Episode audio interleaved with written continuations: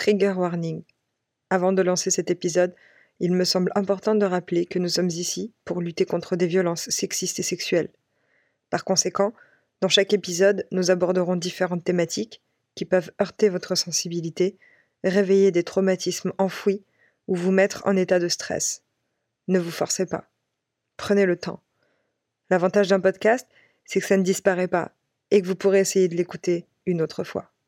Charmante, mademoiselle. Salope. Tu veux pas qu'on aille boire un café? T'as pas un Eh, 06 réponse, sale pute. Salope. Dis bonjour, sale pute. Bonjour à toutes et à tous, bienvenue sur le podcast de Dis bonjour sale pute. On va parler d'engagement, de militantisme, de déconstruction. On va échanger, débattre, s'éduquer, se soutenir et surtout croire les victimes. Ce podcast est né suite à la création du compte Instagram Dis bonjour sale pute en juillet 2020 pour lutter contre les violences sexistes et sexuelles dans la rue, chez vous, au travail, à l'école et sur Internet. Je voudrais en profiter pour vous remercier de nous soutenir quotidiennement et d'être là avec nous pendant ces quelques minutes. Dans chaque épisode, nous mettrons en avant vos témoignages et nous répondrons à toutes vos questions. Vous pouvez d'ailleurs nous écrire à podcast.dbsp.fr. Cette première saison existe grâce au soutien de L'Oréal Paris, qui, engagé aux côtés de la Fondation des femmes et Olabac pour lutter contre le harcèlement de rue, a lancé une formation gratuite appelée Stand Up pour apprendre à réagir en tant que témoin ou en tant que victime. Cette formation a déjà bénéficié à des milliers de personnes. N'attendez plus, lancez-vous.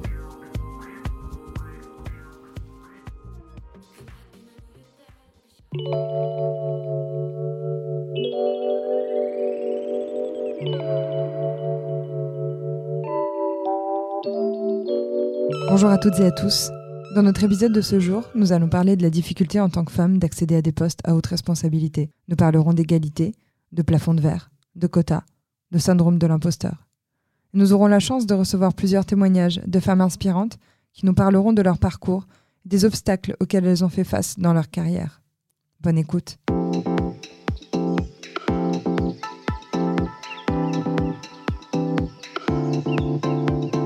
Non mais faut arrêter. Les femmes ont les mêmes salaires que les hommes.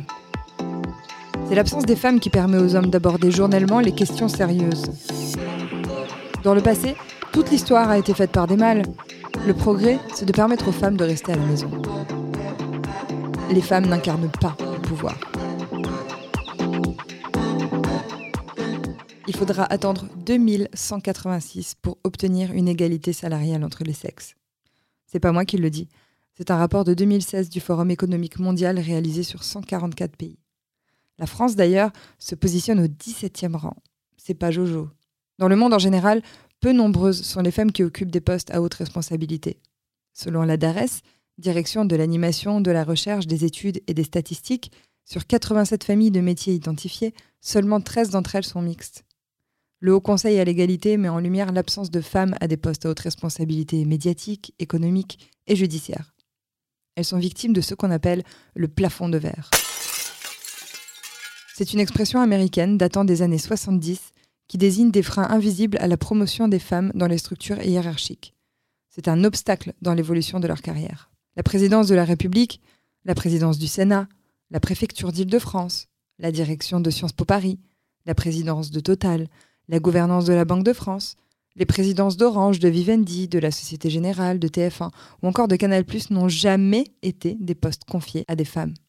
Et je peux tristement vous assurer que la liste est bien plus longue que ça. Alors que le taux de femmes diplômées d'une université est égal ou supérieur à celui des hommes dans près de 100 pays dans le monde.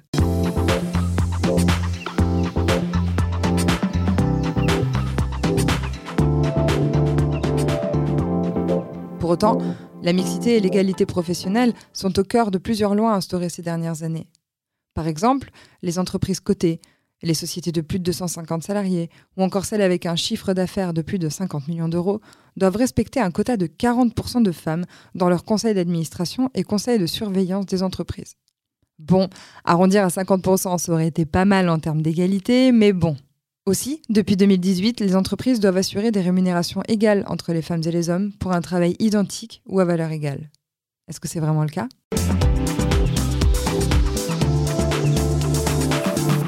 Entre autres, les femmes sont victimes de discriminations diverses de par leur genre. En entretien d'embauche, il n'est pas rare de se voir poser une question sur notre envie d'être mère ou encore notre situation maritale. Il en va de même pour des questions ethniques sur l'origine des candidats et des candidates, ou de leur religion. Même s'il est interdit par la loi de refuser une candidature sous prétexte que la réponse à ces questions ne convient pas à l'entreprise, beaucoup de femmes se voient refuser des postes via des refus déguisés.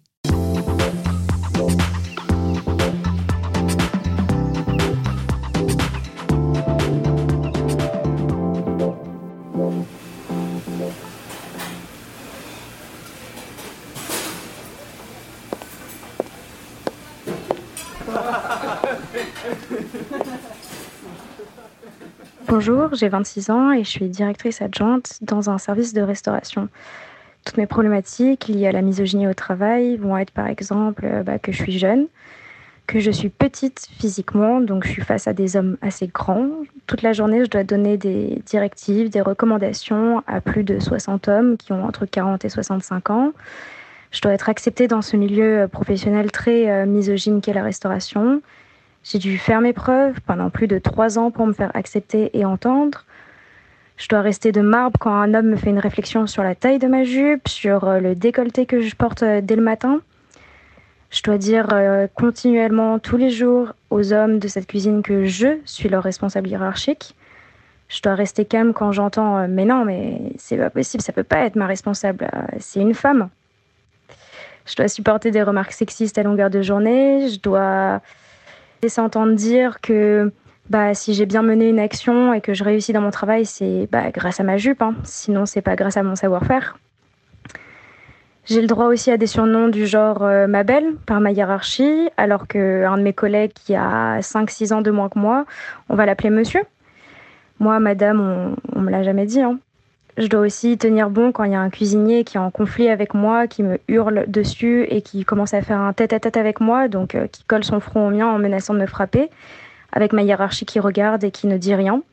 Bien évidemment, cette personne, euh, bah, elle n'a jamais été virée et il lui est jamais rien arrivé de, pire que, que juste euh, un petit rappel à l'ordre, disons ou encore bien évidemment bah, me faire traiter de sale pute hein, par des cuisiniers euh, en me fonçant littéralement dessus physiquement et en essayant de me pousser.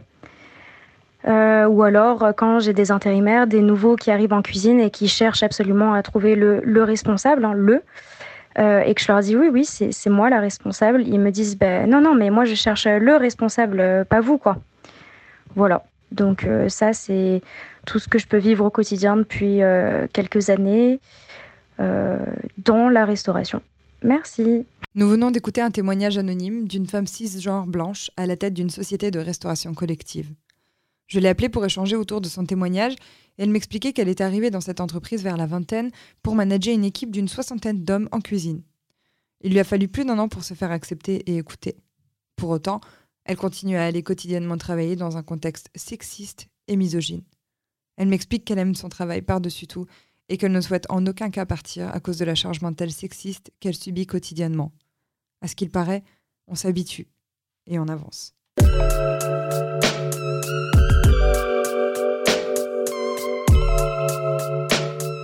Bonjour Nathalie.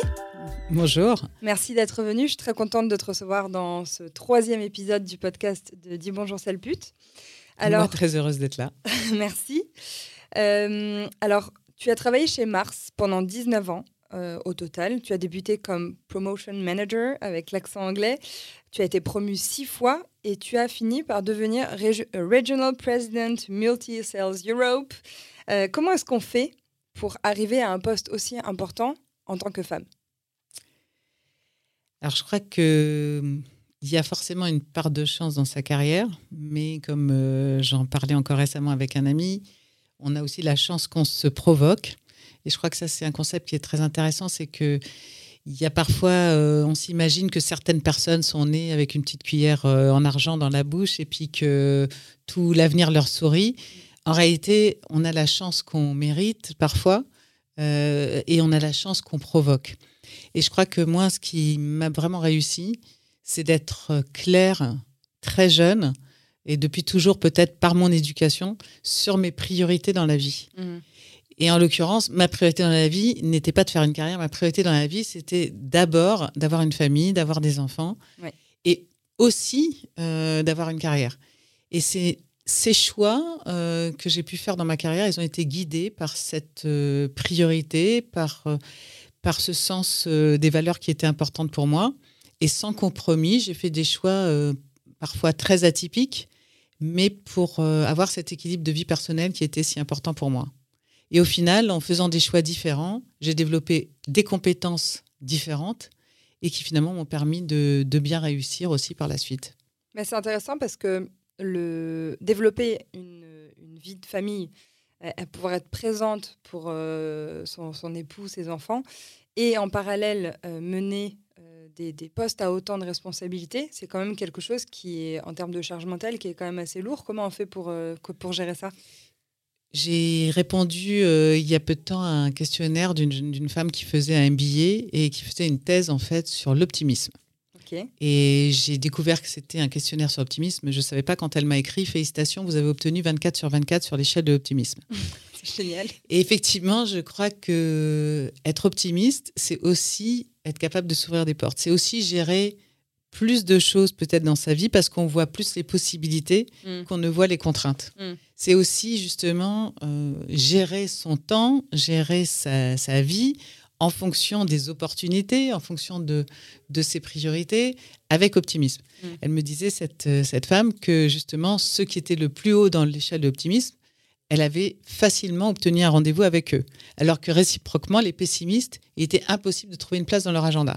Donc je pense que globalement, gérer euh, beaucoup de choses à la fois, c'est beaucoup plus simple quand on le fait avec optimisme et aussi quand on le fait avec détermination pour mettre son énergie là où on sait qu'on va pouvoir faire une différence. Mhm. Donc tu choisis en fait où tu places l'énergie et tu subis pas en fait un surplus euh, de d'énergie. Euh. Exactement, être maître de son destin. J'avais lu un petit bouquin euh, que j'aime pas spécialement les bouquins de business et de machin truc, mais le pouvoir de l'engagement total, qui expliquait que en réalité tout le monde a 24 heures, mais si on gère son, ses 24 heures dans un esprit de temps collectif, en se concentrant soi-même sur là on peut vraiment faire la différence et en faisant pas du tout le reste, c'est là on fait une vraie différence. Aussi en rechargeant son énergie, en entretenant son énergie, énergie physique, une énergie euh, mentale, une énergie émotionnelle, et il parlait même d'une énergie spirituelle. Et je crois que ça, c'est ce qui a aussi beaucoup aidé euh, ma, carrière et ma vie en général, c'est de savoir pourquoi j'étais là, pourquoi je travaillais.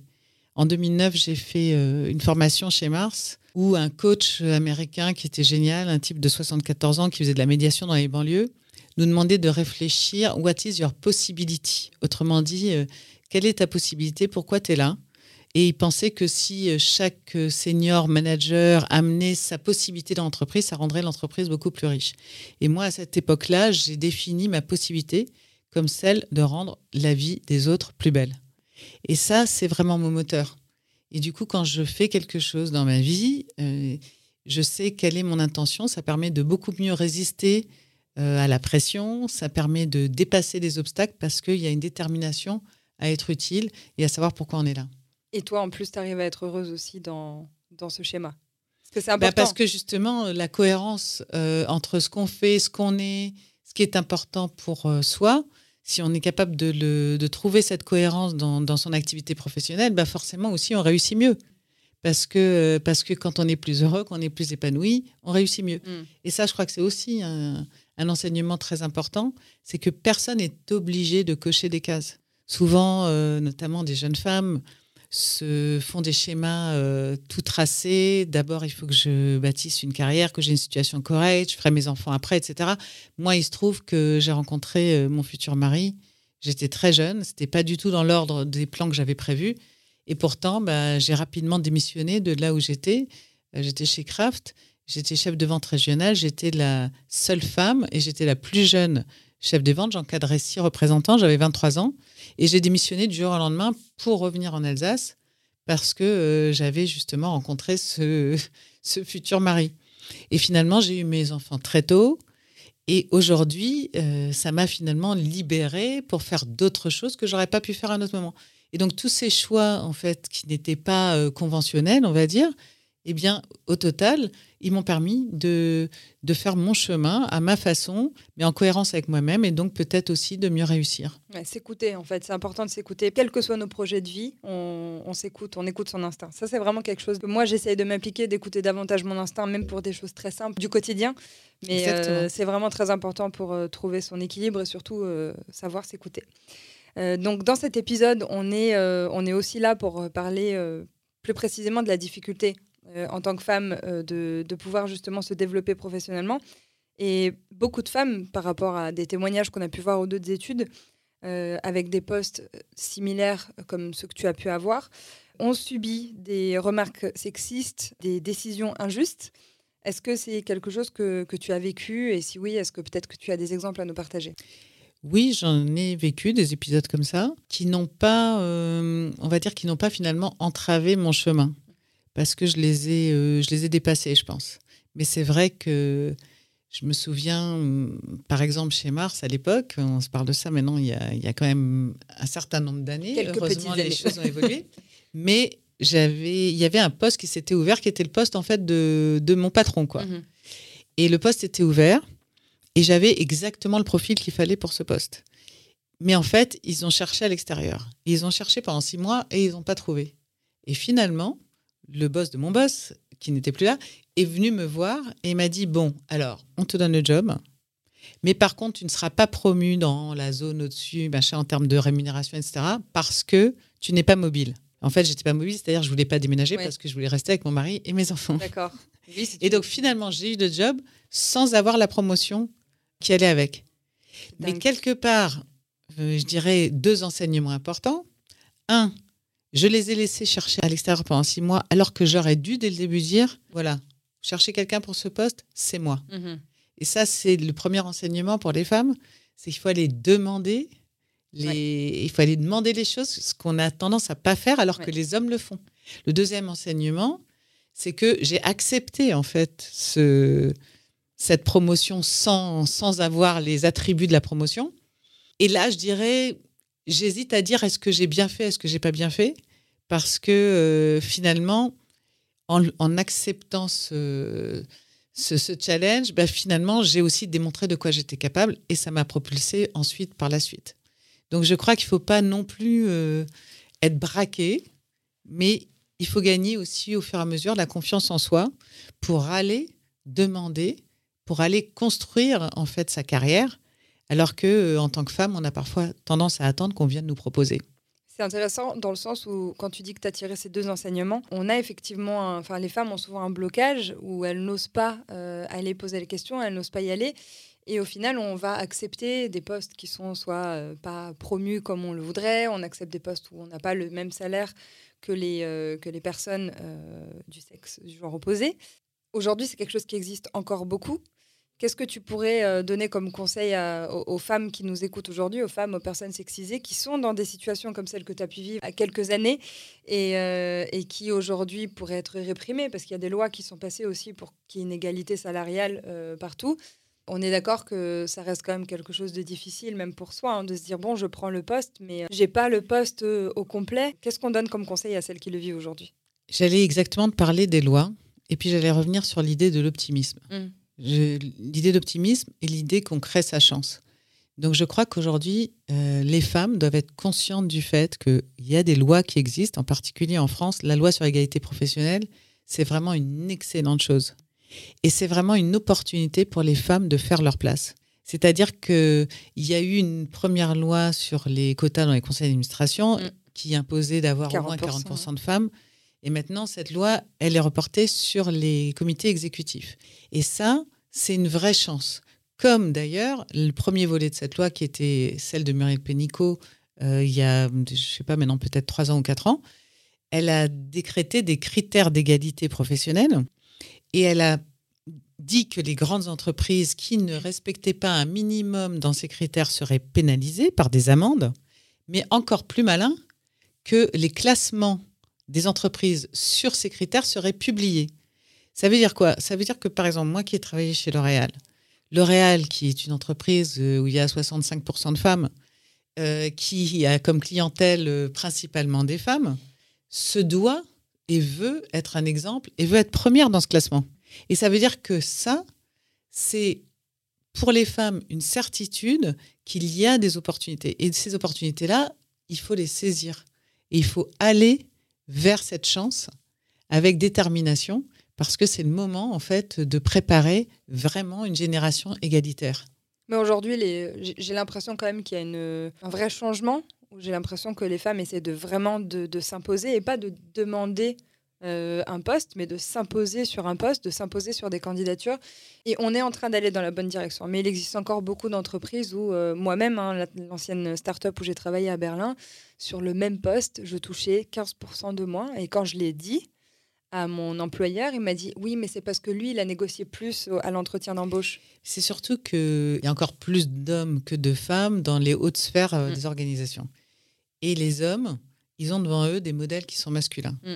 Et donc, ils nous regardent, nous les femmes, avec euh, parfois une inquiétude parce qu'ils ne comprennent pas forcément comment on fonctionne. Euh, c'est vrai qu'on a, l'air très compliqué. Hein. Un exemple, c'est que j'ai récemment été sur plusieurs jobs importants et euh, bien sûr en, concurrence avec des hommes. Mais un jour, il y a quand même dans un, des administrateurs euh, de l'entreprise pour laquelle euh, j'étais en compétition, on va dire, pour le job de direction générale, qui me dit, mais est-ce que vous vous sentez vraiment capable? Ça, c'est une question qu'on posera jamais à un homme. Jamais. Et je lui ai dit, parce qu'il me disait, notre entreprise, elle a toujours été pionnière, etc. J'ai dit, vous voulez rester pionnier, vous voulez rester en avance, vous voulez rester inspirant, commencez par nommer une femme. Parce que votre question, vous me la posez uniquement parce que je suis une femme. Il me dit Ah, mais non, pas du tout. J'ai dit Si. Parce qu'un homme, vous n'auriez jamais demandé s'il se sentait capable. Vous lui auriez demandé comment est-ce qu'il va procéder. Moi, vous me posez cette question. Pourquoi? C'est pas c'est pas de votre faute. C'est que tous les codes avant moi, tous les grands patrons que vous me citez, c'est tous des hommes. Il venait d'y avoir un article sur le renouvellement des patrons du CAC 40, c'est-à-dire des plus grandes entreprises euh, françaises. Cinq nouveaux patrons qui ressemblaient trait pour trait aux cinq anciens. Cinq hommes blancs dans les mêmes costumes cravates. Mm. Donc les codes sont comme ça. Ça veut dire qu'il faut du courage pour remettre en question les codes et pour comprendre qu'une femme va certainement se comporter différemment, agir différemment, mais c'est pas pour autant qu'elle va avoir moins de résultats. Au mm. contraire, puisque ça, ça a été déjà euh, largement démontré. Et est-ce que dans, les expériences que tu as vécues, euh, en dehors d'entretien d'embauche, tu as été face à des, euh, des collègues ou, euh, ou, des directions plus hautes qui t'ont également fait sentir comme ça que, que tu n'étais peut-être pas à la hauteur ou qu'ils n'étaient pas sûrs de tes compétences? Oui, ça m'est arrivé euh, très souvent. Parfois, en... Parfois je l'ai très mal pris. mais depuis, depuis quelques années, sur la recommandation de ma directrice des ressources humaines, qui est une femme extraordinaire, j'ai lu les quatre accords Toltec. Génial. Ah voilà. Et donc je, je recommande à tout le monde de lire les quatre accords Toltec, avec quatre principes qui est avoir toujours une parole impeccable, ne pas prendre les choses personnellement, ne pas faire d'interprétation et toujours faire de son mieux. Et je dois dire que depuis que j'ai compris ça, de ne pas prendre les choses personnellement, mais de comprendre que quand en fait un homme me dit des choses pas sympas du style on n'a jamais aussi mal travaillé chez mhm. l'entreprise où j'étais, en réalité, il se parle à lui-même. Et ça, une fois qu'on a compris ça, qu'on prend les choses avec recul, on laisse causer, on continue son chemin. Et là, je crois que vraiment, on montre par les résultats, par l'engagement qu'on est capable de créer auprès de ses collaborateurs, que justement, avec notre façon de faire, on est capable d'aller beaucoup plus loin encore qu'eux. Et tu ne penses pas que c'est important justement de, bah, de parler avec ces personnes et de leur expliquer que leurs euh, réflexions ne sont pas euh, fondées, que les euh, raccourcis qu'ils ont dans leur vécu et dans leur carrière, les raccourcis sexistes, complètement préhistoriques est-ce que tu ne penses pas que c'est important, même si effectivement c'est vraiment bien de pouvoir soi-même passer à autre chose et pas rentrer chez soi et ruminer sur ce qu'on a entendu et se remettre en question, mais est-ce que c'est pas important justement d'aller à l'encontre de ces personnes et de ben, grossièrement de leur rentrer dans le lard? Je crois pas, parce qu'en fait euh, chacun a ses codes. On peut pas leur en vouloir. C'est qu'ils le pensent sincèrement. Quand mhm. on me demande est-ce que vous êtes vraiment capable, c'est parce que vraiment il a une inquiétude. Quand certaines fois des patrons vis-à-vis de moi se sont exprimés euh, sur ces sujets-là, c'est qu'ils avaient une vraie inquiétude. Donc, essayer de leur expliquer, euh, je ne crois pas que ça serve. Ce qui sert, c'est de montrer par l'exemple que effectivement euh, les femmes peuvent réussir aussi bien ou mieux que les hommes. Et plus il y aura de femmes à responsabilité, quand la taille critique sera différente, quand l'équilibre sera là, la question ne se posera plus. Par définition, quand on est une minorité, si on, doit toujours faire beaucoup mieux que les autres pour réussir. Je veux dire, si, euh, euh, si je cite euh, le, le livre sur la question juive, j'ai acheté un, un manteau de fourrure chez un fourreur juif et je me suis fait avoir, les juifs sont des voleurs. Pourquoi les juifs sont des voleurs? Pourquoi pas ce fourreur-là est un voleur C'est juste cette personne-là qui est un voleur. Mais tout de suite, on va globaliser. C'est un peu pareil pour les femmes dans l'entreprise. hein. Il y a une femme qui se comporte pas, pas bien sur un sujet, c'est les femmes. Et tout de suite, on généralise parce que c'est une communauté euh, qui est encore minoritaire Mhm. dans les plus hautes sphères de l'entreprise. Donc, ça veut dire que pour moi, et mon rôle d'ailleurs aujourd'hui, c'est justement d'encourager les femmes, de les aider à naviguer pour qu'elles fassent leur chemin et qu'il y en ait de plus en plus. Et c'est parce qu'il y aura de plus en plus de femmes que définitivement il y aura une égalité professionnelle parce que euh, les perceptions seront euh, équilibrées. Bon, en tout cas, euh, la difficulté, je trouve, dans ce qui se passe, c'est qu'on est obligé aujourd'hui en tant que femme d'en faire dix fois plus que les hommes. Et si on veut, comme toi, par exemple, avoir une vie familiale ou n'importe quel autre projet de vie qui prend beaucoup de temps, tout donner au travail plus, enfin, tout donner, donner beaucoup plus qu'un homme donnerait pour le même poste, ça reste quand même quelque chose qui, euh, qui est assez épuisant au final. Parce que même si on reste optimiste, c'est une charge. euh, On rentre le soir, on est, on est, on est Bah, en fait, euh, ben, d'abord, dans la nouvelle génération, euh, les hommes comprennent beaucoup mieux euh, ce qu'est l'équilibre de la charge mentale, l'équilibre des charges familiales, etc. ça évolue. Mais, mais de toute façon, je ne crois pas encore une fois que ce soit un handicap. Moi, je crois que c'est un atout.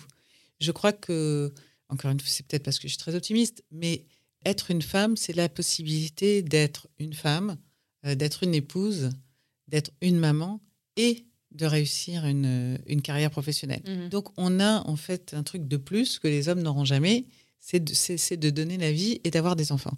Après, je crois que quand on a cette lucidité sur ce qu'on est capable de faire, encore une fois, tout dépend comment on gère les choses. Moi, je me souviens quand j'ai eu ma première fille, je travaillais, j'étais, j'étais tout jeune, hein, j'avais 26 ans. Euh, je travaillais chez Mars, j'étais tous les soirs au bureau jusqu'à 21h. J'ai eu ma fille, j'ai décidé qu'à 19h, je serais rentrée chez moi, quoi qu'il arrive, pour donner le dernier biberon à ma fille avant qu'elle se couche. La voir, lui donner son dernier biberon avant qu'elle se couche. Eh bien, du jour au lendemain, je, je quittais mon bureau, c'était à Agno, je quittais mon bureau euh, à 18h ou à 18h30, dernier délai, pour être là à 19h. Et en réalité, est-ce que je travaillais moins bien? Au contraire, je travaillais mieux, puisque j'étais plus claire dans mes choix pour être sûre que j'allais qu'à l'essentiel. Et on te l'a pas reproché? Bien sûr que non, on ne me l'a pas Parce que reproché. quand tu changes, tu sais, quand tu habitues Puisqu'encore une Euh, fois, tout dépend, c'est le résultat. résultats, ouais. C'est le résultat. Tout le monde s'en fout de savoir jusqu'à quelle heure on travaille. Donc ça, c'est des trucs qu'il faut se les sortir de la tête. Il faut pas, se- il faut pas accepter d'aller à n'importe quelle réunion, de faire n'importe quel voyage. Tout ça, moi, j'ai jamais accepté de faire Mm. parce que justement, je voulais être présente de ce qui me paraissait important pour mes enfants. J'ai jamais loupé une réunion des parents euh, à l'école. Quand mes enfants avaient un, un anniversaire euh, dans la classe, euh, je me débrouillais, même si j'étais en voyage, pour qu'ils aient leur carton d'M&M's euh, pour toute la classe. Mm. Donc j'étais présente. Quand ils avaient une sortie qu'il fallait présenter, préparer l'argent, ils étaient présents. Puis après, il faut bien choisir son compagnon de vie. Euh, je dois dire sûr que... d'avoir un mari non seulement qui euh, partage euh, des tâches euh, familiales, mon mari travaillait pas le mercredi, donc il pouvait emmener les enfants aux activités, il pouvait les emmener chez le pédiatre, etc. Mais surtout d'avoir un mari qui se réjouit euh, sincèrement de la réussite de sa femme Mhm. et qui donc euh, euh, crée un encouragement émotionnel très fort. Ouais, Je pense qu'un couple, quel que soit le partenaire qu'on choisit, euh, je crois qu'affronter la vie euh, à deux, c'est quand même beaucoup plus facile que de l'affronter toute seule. Bah, c'est un beau message d'optimisme en tout cas. Ça nous permet d'arriver à la dernière question. Comme je le disais, euh, peut-être en, en dehors de l'antenne, tu es un exemple pour beaucoup de femmes ambitieuses et on est assez nombreux et nombreuses à suivre ton parcours. Et moi, aujourd'hui, j'aimerais savoir quels sont tes projets, tes projets d'avenir, mais aussi euh, tes projets euh, bah, pour justement la place de la femme dans le milieu professionnel. Moi, je veux continuer à rendre la vie des autres plus belle Et je pense que l'entreprise est un lieu incroyablement propice à faire ça. Puisque si je prends l'exemple de mon dernier job chez L'Oréal, j'étais en charge de la division des produits professionnels de L'Oréal au niveau mondial, c'est-à-dire de la division qui accompagne les coiffeurs. Et avec une mission extrêmement claire, justement, d'accompagner ces coiffeurs, de les amener dans le nouveau monde euh, du digital et d'en tirer le plus grand profit et de valoriser cette profession qui en avait besoin euh, à la fois pour que l'expérience client soit meilleure et aussi pour que les coiffeurs soient épanouis, réussissent, développent leur business, etc. Ça, c'était notre mission. Mmh. En faisant ça, avec 12 000 collaborateurs dans ce que j'ai appelé une great place to win, c'est-à-dire un endroit où l'ensemble des collaborateurs se sentent respectés, se sentent responsabilisés, ont la possibilité d'agir tous les jours comme si c'était leur propre boîte, d'être des entrepreneurs. Mm. Quand les collaborateurs se sentent développés, eh bien c'est là qu'on a les meilleurs résultats. C'est pour ça que j'avais appelé ça la Great Place to Win, en disant que on a beau être le dirigeant le plus compétent, si on pense que toutes les, décisions doivent nous remonter, etc., machin, ben, on est extrêmement limité, toujours pareil, par son temps dans mhm. une journée. Alors que si, comme à l'époque, j'avais 12 000 collaborateurs, 12 000 collaborateurs sont chacun des entrepreneurs et agissent tous les jours avec de la liberté, se sentent euh, émotionnellement connectés, et ils ont vraiment envie, ben, ils déclenchent une créativité, une énergie, des idées absolument dingues auprès de leurs clients et c'est comme ça qu'on obtient des résultats qui sont absolument fabuleux. Et donc, je pense vraiment que j'ai pu changer la vie des coiffeurs. J'avais déjà euh, à peu près 1 500 000 coiffeurs qui travaillaient avec les marques de L'Oréal.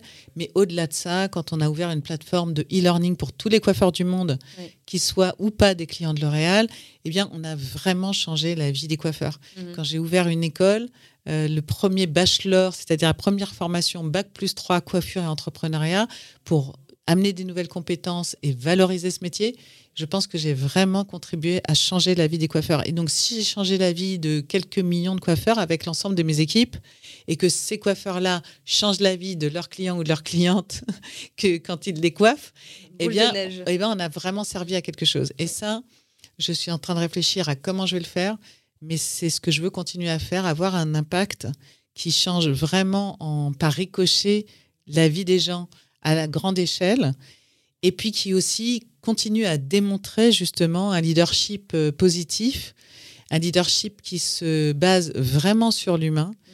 et qui crée une performance durable grâce à l'engagement des personnes en fait qui, qui contribuent euh, dans cette entreprise. Et ça, euh, c'est ce que je veux continuer à faire parce que je pense aussi que c'est ce qui permettra justement à plus de jeunes femmes demain d'avoir envie de gravir des échelons parce que finalement, c'est ce moteur de l'envie qui va euh, leur donner la détermination de réussir. Nathalie, euh, rose optimiste, euh, ouvrira probablement en tout cas à, des très beaux projets. Et je pense qu'on n'a pas fini d'entendre parler de toi.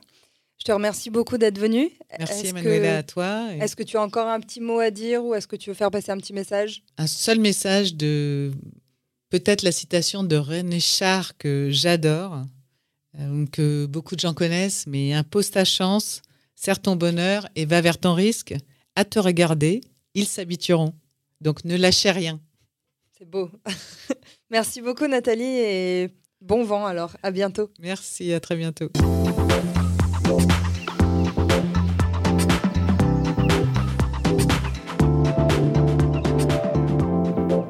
Nathalie Rose nous parlait dans l'interview du fait que les femmes doivent gagner confiance en elles et aller candidater au poste qu'elles savent qu'elles vont pouvoir maîtriser. En 2010, un dirigeant commentait le rapport Women Matter de McKinsey en s'appuyant sur le fait que les femmes attendent d'avoir 120% des compétences pour candidater à un emploi, alors que les hommes se contenteraient de 60%. Dans l'ouvrage Womenomics, écrit par les essayistes Claire Shipman et Cathy Kay, on apprend que les femmes ont moins confiance en elles que les hommes et que c'est l'une des raisons pour lesquelles elles persistent à se heurter au plafond de verre. Je ne vous apprends rien si je vous dis que les enfants subissent des éducations stéréotypées depuis leur plus jeune âge. On apprend aux filles à être douces, gentilles, sages, modestes, pudiques, alors qu'on encourage les garçons à être courageux, battants, forts, impitoyables. Et forcément, s'il n'y a pas de déconstruction au fil des années qui passent, on pourrait expliquer que les femmes grandissent avec l'idée qu'elles sont moins performantes que les hommes. Mais est-ce que les femmes ont vraiment un problème de confiance en soi?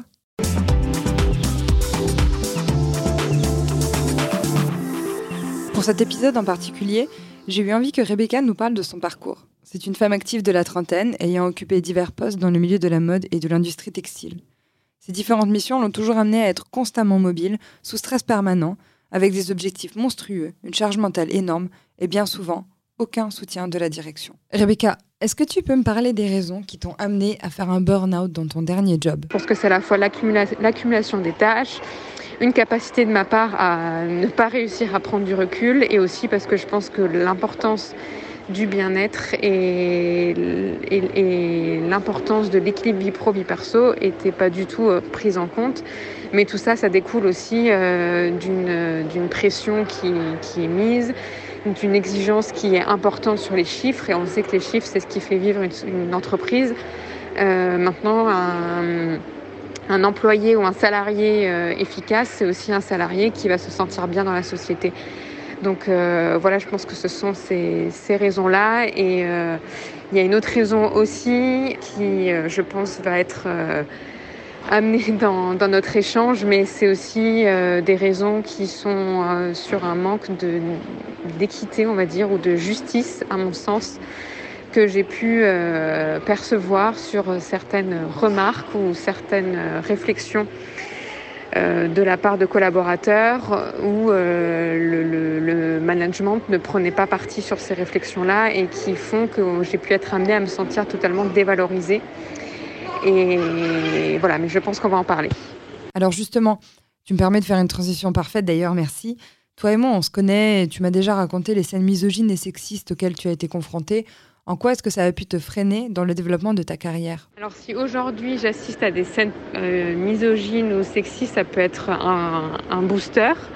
Mais euh, en effet, c'était d'abord un frein dans le développement de ma carrière et plus précisément dans le développement de, de l'accomplissement de soi parce que euh, c'est hyper dévalorisant, c'est hyper euh, euh, vexant. Et alors au-delà de, certaines scènes ou de, critiques qui pointent du doigt une personne, moi, ce qui me dérange beaucoup, c'est quand l'environnement qui assiste aussi à cette scène n'agit pas et ne réagit pas. Et en fait, ça veut dire que ça vient asseoir la légitimité de cette personne qui fait cette scène ou qui fait une remarque, en fait puisque personne ne réagit, euh, ben, ça veut dire que c'est accepté et ça veut dire que c'est euh, que c'est voilà que, que, c'est accepté et qu'on et que c'est normal. Voilà, c'est surtout que ça rentre du coup dans une normalité.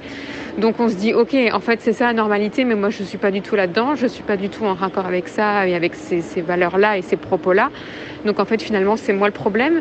Donc je pense qu'en ça ça peut freiner le développement de la carrière parce qu'on se remet en question et hum, alors qu'en fait pas du tout. Et une fois qu'on a compris ça, euh, à partir du moment où j'ai compris euh, que non, c'était pas moi le problème, eh bien, ces scènes-là ou ces remarques-là sont aujourd'hui pour moi des boosters. Et je me rends compte que, euh, en fait, c'est affligeant. C'est vraiment, c'est affligeant. On en côtoie au quotidien, on en voit au quotidien. C'est vraiment, moi, ça me, ça me rend totalement désabusée face à ces situations-là, quoi. Tellement c'est rentré dans une sorte de normalité.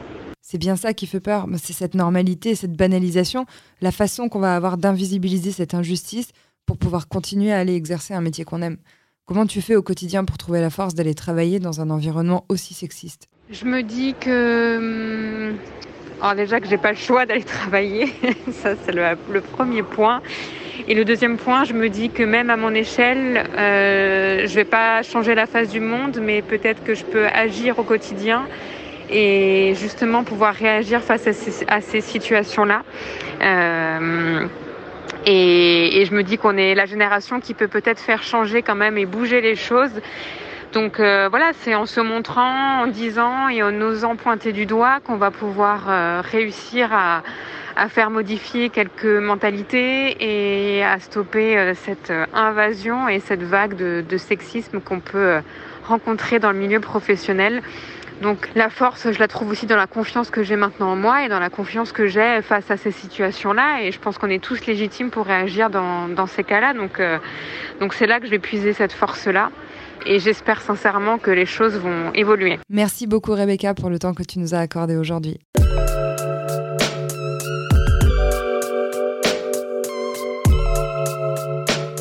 Selon le baromètre financier en 2017, 91% des femmes s'estiment à la hauteur des compétences demandées. Dans une enquête IMS de 2012, il n'y a que 0,3 points de différence entre les femmes et les hommes quand on leur demande quel niveau de confiance elles s'attribuent. Ces chiffres nous permettent de questionner cette idée de manque de confiance en soi chez les femmes et de se demander si ce n'est pas une façon de les ranger dans une case qui arrangerait les directions composées principalement d'hommes. Toutefois, il y a un phénomène dont on parle beaucoup et qui touche majoritairement les femmes, c'est le très célèbre syndrome de l'imposteur. Et je peux vous garantir que personnellement, c'est un syndrome que je connais bien et que je ressens à chaque fois que je mène un projet. Pour autant, j'ai confiance en mes compétences, en mes connaissances, mais je me pose quand même toujours ces questions. Est-ce que je suis assez bien pour ce poste? Est-ce que j'ai assez d'expérience? Est-ce que je vais réussir? Est-ce que ce que je dis, c'est bien? Le syndrome de l'imposteur est un terme apparu en 1978, dévoilé par Pauline Clance et Suzanne Imes. Ces deux psychologues ont étudié 150 femmes diplômées, exerçant des métiers prestigieux et reconnues pour leurs compétences. Pour autant, elles ne considéraient pas qu'elles avaient réussi, elles justifiaient leur position par la chance ou encore par le hasard. Elles avaient complètement peur d'être démasquées, et je mets des guillemets avec mes doigts pour souligner l'ironie du mot. C'est d'ailleurs souvent l'origine du burn-out, parce qu'en fait, une personne victime du syndrome de l'imposteur ne se sentira jamais à la hauteur et travaillera dix fois plus qu'une personne qui revendique ses compétences. Paradoxalement, ça peut aussi décourager et amener à une procrastination totale. 70% des gens, d'ailleurs, auraient déjà été touchés par ce syndrome au moins une fois dans leur vie. Selon les psychothérapeutes Elisabeth Kadosh et Anne de Montarlot, les femmes seraient davantage sujettes à ce syndrome par le fait qu'elles ressentent qu'elles doivent toujours en faire plus pour montrer qu'elles méritent ce qu'elles ont, ou encore qu'elles sont sous-représentées au poste de responsabilité ou de leadership. Si vous vous reconnaissez dans ce syndrome, écoutez-moi bien. Vous méritez ce poste. Vous êtes génial. Vous avez les compétences nécessaires. Vous n'êtes ni là par hasard, ni là par chance. Vous êtes là parce que vous l'avez mérité.